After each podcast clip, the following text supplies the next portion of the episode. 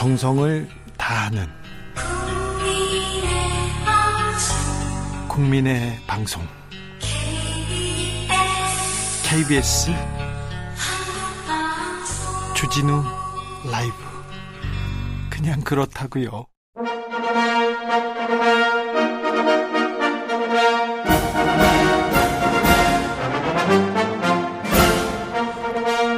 꽉 막힌 우리 정치의 맥과 혀를 시원하게 뚫어드립니다. 매주 수요일 정치 일타 강사 김성태가 풀어줍니다. 정치의 맛. 협치 전문 기술자 분쟁 조절 해결사 김성태 국민의힘 중앙위원회 상임의장님 모셨습니다. 어서 오세요. 예, 안녕하세요. 김성태입니다. 의장님, 정치권은 하루도 이렇게 바람 잘 날이 없습니까? 이렇게 좋은 뉴스는 안 만들고 맨날 이렇게? 이런 논란 설화만 나옵니까?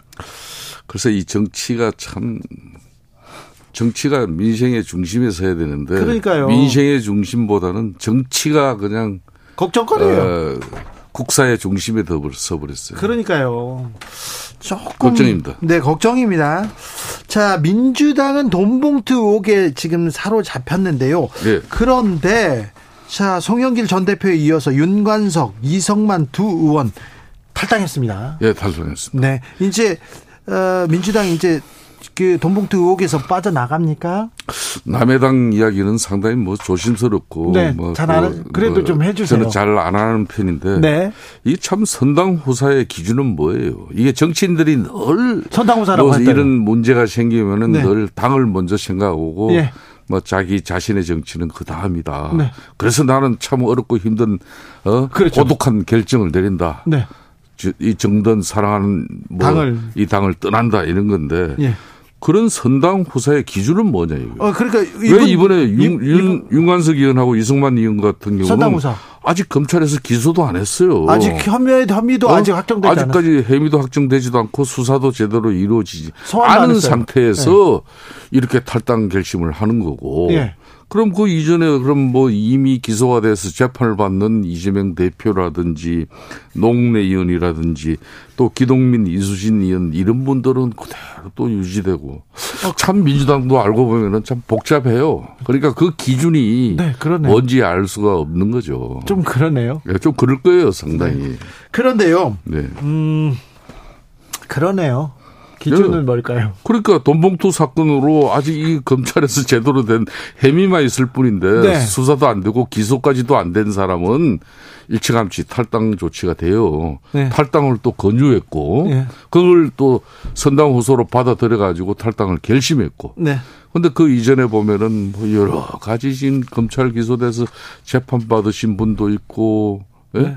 또뭐 불체포 특권을 가지고 국회 본회의에서 예. 뭐 체포영장 부결돼 가지고 뭐 아무 문제 없이 계신 분도 계시고 뭐 여러 갈란데 네. 참 민주당도 복잡합니다. 국민의힘도 복잡합니다. 자, 대통령실의 음, 당무 개입 논란, 그래 공청 개입 의혹 나왔는데 예. 그런데 거기 그 질문하기 전에 태용호 최고위원, 최고위원에 당선됐어요. 예. 공천권 따놓은 거 아닙니까? 사실상 이게 네. 음, 최고위원 됐다고 해서 공천금 보장해 주면은 네. 누가 뭐 다 최고위원 하려고 아니 그러죠. 이번에 최고위원 다 하려고 한 게 이번에 이제 아니 초선 의원들 네. 중심으로 네. 주로 최고위원 다. 출마했죠. 예. 예? 그럼 뭐 3선, 4선 지금 5선 의원들 절비한데 네. 아 최고위원 됐다고 공천금 보장해 주면 이분들 다 출마해요. 예. 예? 아니 근데 당 대표 아니라도. 네네. 근데 뭐 지난번 공천에서도 보면은 심지어 정책위 의장도 네. 현직 정책위 의장도 공천을 보장하지 못했어요. 예. 공천에서 탈락시켜 버렸죠. 예.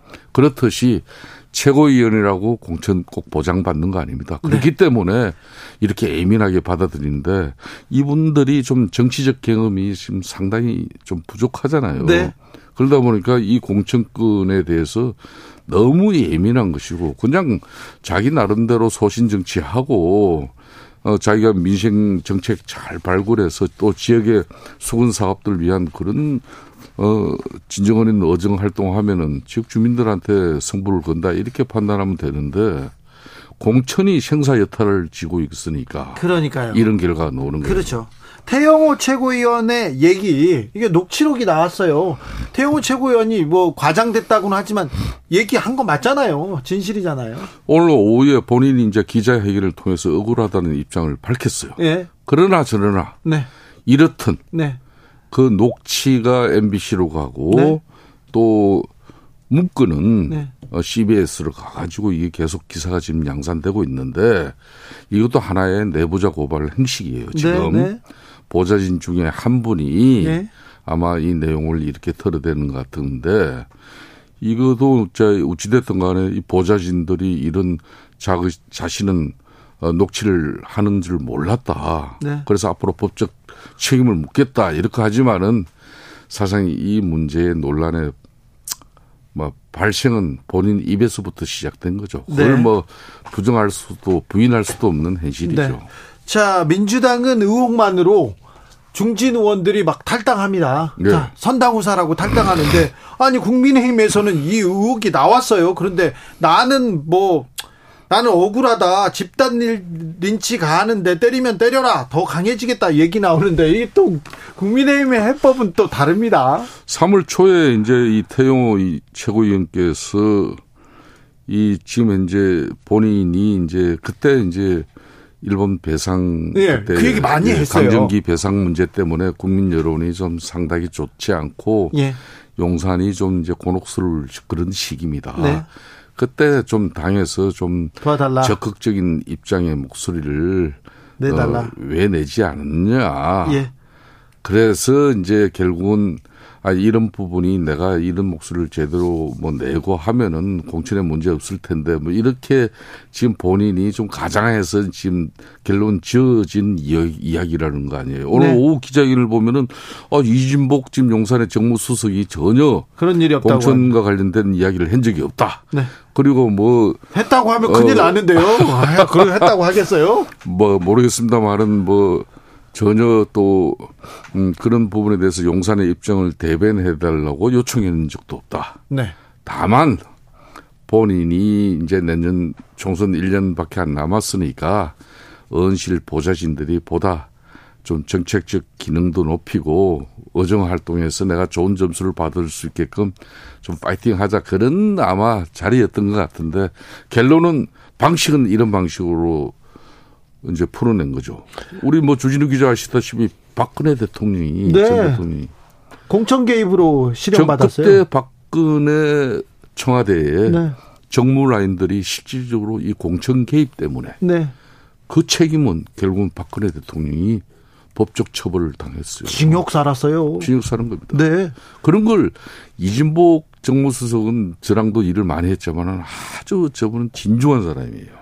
정말 말수도 많은 사람도 아니고. 아니 그런데 그걸 뻔히 알면서 그 태용호 최고위원이 무슨 정치적 아직까지 큰 내공을 가진 사람도 아니고 어, 이제 초선 이제 그도 서울 강남에서 하고 있는 최고위원한테 야 이걸 뭐 그 그런 스피커 좀 틀어달라고 부탁 못 합니다. 이거는 제가 저 정치 경험으로는 아 그래요? 야, 이거는 다만 태용호 최고위원이 네. 좀 가장된 입장을 가지고 언실 보좌진들한테 네. 좀 파이팅 하자고 한걸 그래야 내가 다음에 공천에 문제가 없다 이 이야기인데 그걸 해필이면 그 보좌진이 녹취를 할줄 누가 알았겠어요. 아니, 본인 정- 입장에서는 정치 경험이 일천한 태영호 최고가 대통령실 사람을 만나고 오자마자 이 얘기를 했으니까 무슨 얘기는 들었겠죠. 그러니까 본인- 그렇게 듣는 어, 건 본인이 워낙 리얼하게 네. 그 녹취 내용상으로는 그러니까요. 그렇게 하니까 보좌진들은 뭐 어, 당연하죠. 어, 그렇게 듣고 이야기하는 걸로 받아들일 수는 있어요. 이 국- 부분은. 국민들도 그렇게 봐요. 예. 참 대통령실에서 지금 다 지금 당한테 이래라 저래라 지금 음 지시하는구나 이렇게 보여요. 어찌 됐건 검찰 수사는 안 하겠지만 어찌 됐건 그렇게 보인다는 것도 좀 유념하셔야 됩니다. 대통령실에서. 예. 그런데요. 자, 한일 정상회담 에 대해서 얘기한 건데 한일 정상회담 그때 국민의 우려가 컸잖아요. 그리고 뭐 왜 안 도와주냐 이런 얘기도 나왔었는데 이번에 한일 정상회담 또 앞두고 있습니다. 이번에 잘해야 할 텐데 먼저 한미 정상회담 어떻게 자 성과가 있었습니까? 어떻게 보셨어요? 이거 하나는 명확하게 성과라고 얘기할 수 있어요. 어떤 거요? 그게 뭔가 하면요. 네, 어, 물론 핵 확산 이 협의 기구를 통해서 이제 가장 강도 높은 북한의 핵 도발 대응책을 네. 과거에는 미국 정부의 미군의 판단에 의해서 핵을 쓸 것일까 말 것인가 이런 판단인데 협의체를 이거는 만든다고요? 이 협의체는 우리 대한민국 정부와 동등한 조건에서 북한의 핵 도발 그런 움직임을 사전에 이제 어, 이 정보가 이제 수집되고 취합되면은 바로 협의 절차로 들어가고 그렇게 해서 바로 대응할 수 있는 방안까지도 결정을 해요. 그러면 핵 도발에 대한 평상시에는 사전에 이걸 연습하고 훈련할 수 있는 그런 것도 협의하고 북 도발이 핵 도발이 진행이 되면은 바로 즉시 네. 한국 정부랑 협의해서 대응하는 것은 상당히 진일보된 거죠. 알겠습니다. 그리고 안보에 대해서 네.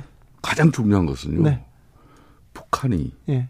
이제 핵을 가지고 대한민국 안보의 위협을 통해서 어떤 이 대한민국을 늘 뭐 이런 어 대신인도라든지 국가 수출 경쟁력도 대한민국 위험한다라 이런 거 때로는 많이 노리고 했거든요. 네. 이거 이제 함부로 못 하는 거죠. 몇 차 잘못하면은 오하이오급 그 미핵 잠수함이 네. 거의 동해안에 그냥 상조하다시피 물속에 깔아앉아 있는데 네. 이 북한이 그것도 24발이나 핵을 가지고 어 거기에 상조하다시피 한데 핵 가지고 마음대로 장난 못 칠 거예요. 자, 그런데 그거 하나는 확실해졌어요. 김성태 의장님? 예. 정통 보수 김성태가 바라던 안보 카드에 비해서는 약간 좀 부족했죠?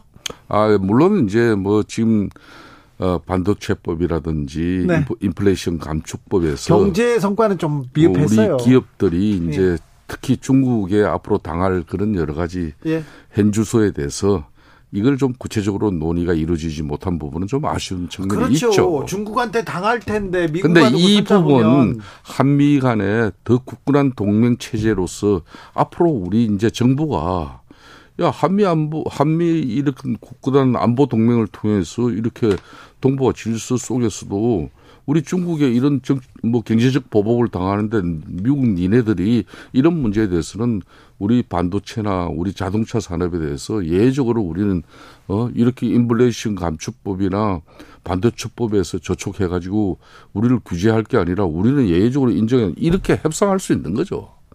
자, 알겠어요. 김건희 여사 영부인 외교는 어떻게 보셨습니까?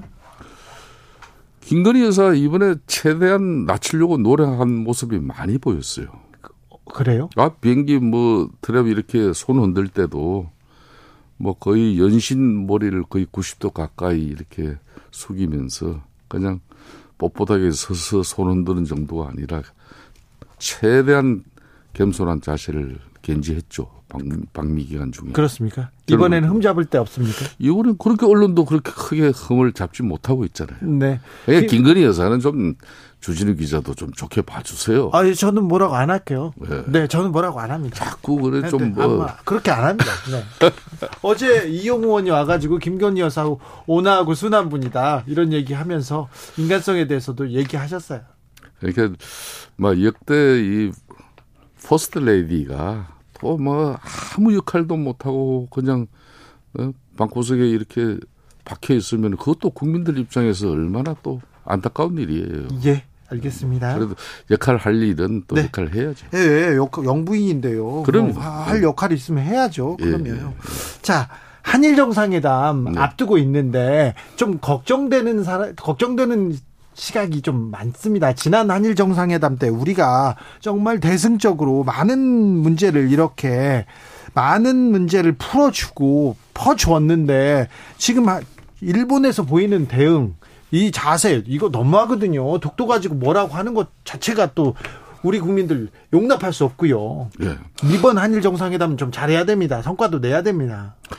한일 계 정상을 위해서 윤석열 대통령께서 강제 강제징용 해법부터 예. 또 일본 방문을 통해서 우리 국내에서 많은 물론 야권 정치적 입장도 있지만은 우리 국민들도 어, 뭘 누굴 위한 한일 관계 정상화였는지 많은 어, 걱정과 우려가 있었다는 그런 보도가 많이 되었잖아요. 네. 이걸 일본 정부들 이걸 모를 리가 없는 거죠. 그런데 일본 너무한 거 음? 아니에요? 그러니까 그럼에도 불구하고 한일 관계 정상을 통해서 한미일의 이런 동북아의 안보 협력 강화를 이번에 구축했잖아요. 예. 그리고 일본도 이제 G7까지 응? 네. 그저 히로시마에서 열릴 앞으로 G7이 상당히 모양새가 잘 갖췄어요. 네. 일본이 이제 개최국, 저 의장 국가예요 이번에는. 예. 일본이 초청할 수 있습니다. 어, 그래서 이제 윤석열 대통령도 초청했고 예. 당연히 여기서 지금 이제 어, 러시아라 그리고 중국 이런 북한의 안보 위협에 대한 그런 우려를 또 G7에서 가장 깊은 어제로 다룰 수밖에 없어요. 예. 그런 측면에서 이번에 이제 기시다 총리가 한국 방문하면은 우리 역사 인식에 대한 일본의 사죄 반성 그런 또 재발 방지에 대한 확고한 입장을 자기네들은 많이 했다고 했는데 또 해 그렇겠지 모르지만은 그래도 이 그래도 이번에는 정중한 예의를 갖춰야죠. 그렇죠. 그래서 정말 한일이 먼 이웃 나라가 아니라 멀고도 가까운 이웃 나라가 아니라 지금 가까운 이웃 나라가 될 수 있는 그런 서로 윈 관계를 만들어야죠. 네. 어, 워싱턴 선언에 대해서 계속 중국에서 네. 트집을 잡고 있습니다. 불만을 계속 제기하고 있는데 여기에 대해서 윤석열 대통령이 한마디 했습니다. 도대체 어쩌라는 건가 이렇게. 그렇습니다. 어, 이제 윤석열 대통령은 어, 이 대북 제재에 대해서 중국이 협조를 하지 않고 있잖아요. 네. 그런 측면에서 이제 한마디 한 건데 그러면 이제 윤석열 대통령의 인식은 이런 거예요. 중국이 우리 정부의 그런 입장을 가지려면은 북한 비핵화를 위해서 왜 중국이 할 도리를 하라는 겁니다. 그건 안 하면서 우리가 그럼 북한의 북한의 핵 위협 도발로 어 한미 간에 이거는 어 동맹 관계를 더욱더 굳건히 하는 그런 조치를 이번에 워싱턴 선언을 통해서 해낸 건데 여기에 대해서 중국이 비판을 비판만 하면 되느냐 이 이야기거든요. 그래요? 이 이야기는 충분히 할 수 있어요. 할 수 있습니까? 다만 이제 국가 원수인데 안보 동맹 측면에서는 미국과 굳건한 그런 동맹 관계로서 어 북한의 핵 위해 도발에 대응한다 그러지만은 그래도 상당한 또 중국의 우리가 경제적 그런 그 통상 그 거래가 있잖아요. 예. 이런 부분은 또 중국은 중국대로 우리가 잘 풀어야 될 문제니까. 예. 어, 하여튼 또 중국과의 또 애교도 소홀히 하면 안 되는 거죠. 알겠습니다. 정치 고수의 좀 깊은 수를 한번 들여다 보겠습니다. 지난주에 네. 김성태 의장께서 뭐라고 했냐면은 네. 한미 정상회담의 성과 적지 않으니까 와서 음. 야당 대표 만나서 자, 성과에 대해서 이렇게 설명하는 그런 모양새만 갖춰도 좋겠다. 만약에 그렇다면 여론조사 전문가들은 지지율이 몇 퍼센트는 올라갈 것이다. 그렇게 지지하는 사람도 있습니다. 그런데 네. 대통령실에서는요 이재명 대표 말고 박광훈 원내대표한테 만나자 이렇게 했습니다. 예, 예. 자, 이 일단 던졌어요. 예. 자, 이 수를 어떻게 풀어야 됩니까? 자, 뭐 저도 뭐 재단 좀 뭐 이야기를 할 수 있는 선은 했습니다. 네. 이게 이제 2018년도에도 예. 당시 이제 문재인 대통령 그러니까 정권 초기에 예.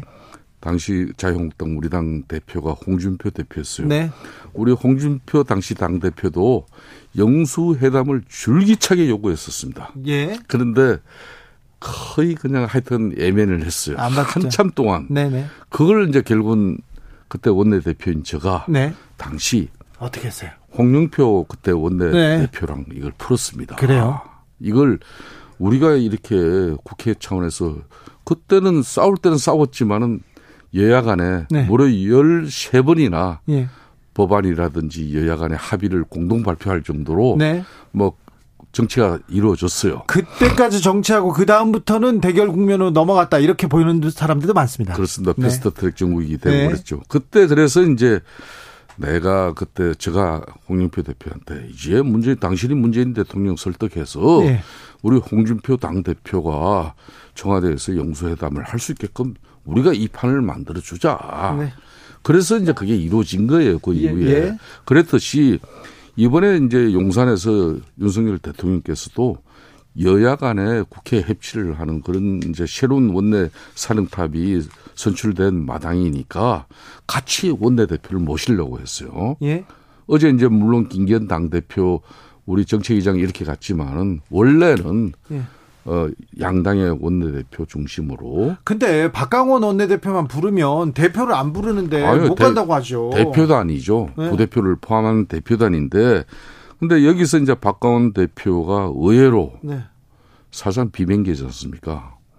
근데 어찌 보면은 그렇게 뭐 또 응할 수도 있는데 대려 어 이재명 대표 영수회담 안 하면 나는 안 갑니다 이런 식으로 입장이 돼버린 거 아니에요. 네. 그래서 여야 원내대표를 모시고 박미 성과를 이렇게 설명하는 그런 자리는 어제 이루어지지 않았는데 저는 박광훈 원내대표하고 윤재옥 국민의힘 원내대표가 상당히 협상과 타협을 중시하는 분들이기 때문에 네. 앞에 분들은 좀 부딪히고 싸우는 측면이 강했는데 네. 이분은 공교롭게 두 사람 다 협상 중시하는 분들이에요. 예. 그렇기 때문에 어, 그런 타입의 협, 협치의 국회 분위기가 잡히지면은 네. 어, 윤석열 대통령께서도 저는 뭐 영수회담 뭐 때가 되면은 결심하지 않겠네요. 아이 그런데 대통령 측근들은 절대 영수회담 언급도 못 한다 이런 얘기를 하더라고요. 지금의 그런 이야기가 좀 들리는 건데 지금까진 그랬는데. 아직까지는 완전한 영수회담을 우리는 수용할 수 없다. 그런 입장은 공식적인 입장이 전혀 아니죠. 네. 다 앞으로 지켜보시면 저 이야기가 맞을 겁니다. 이 원내대표 간에 네.